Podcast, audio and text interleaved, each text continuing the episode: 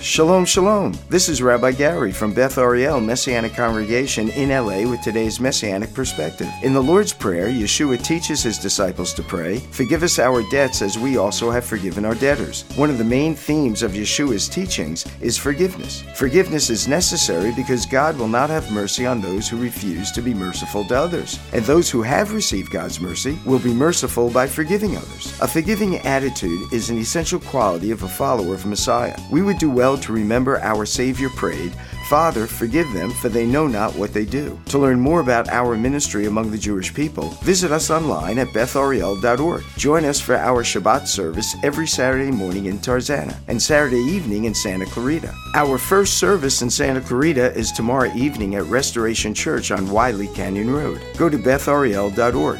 That's bethariel.org. bethariel.org. God bless and shalom.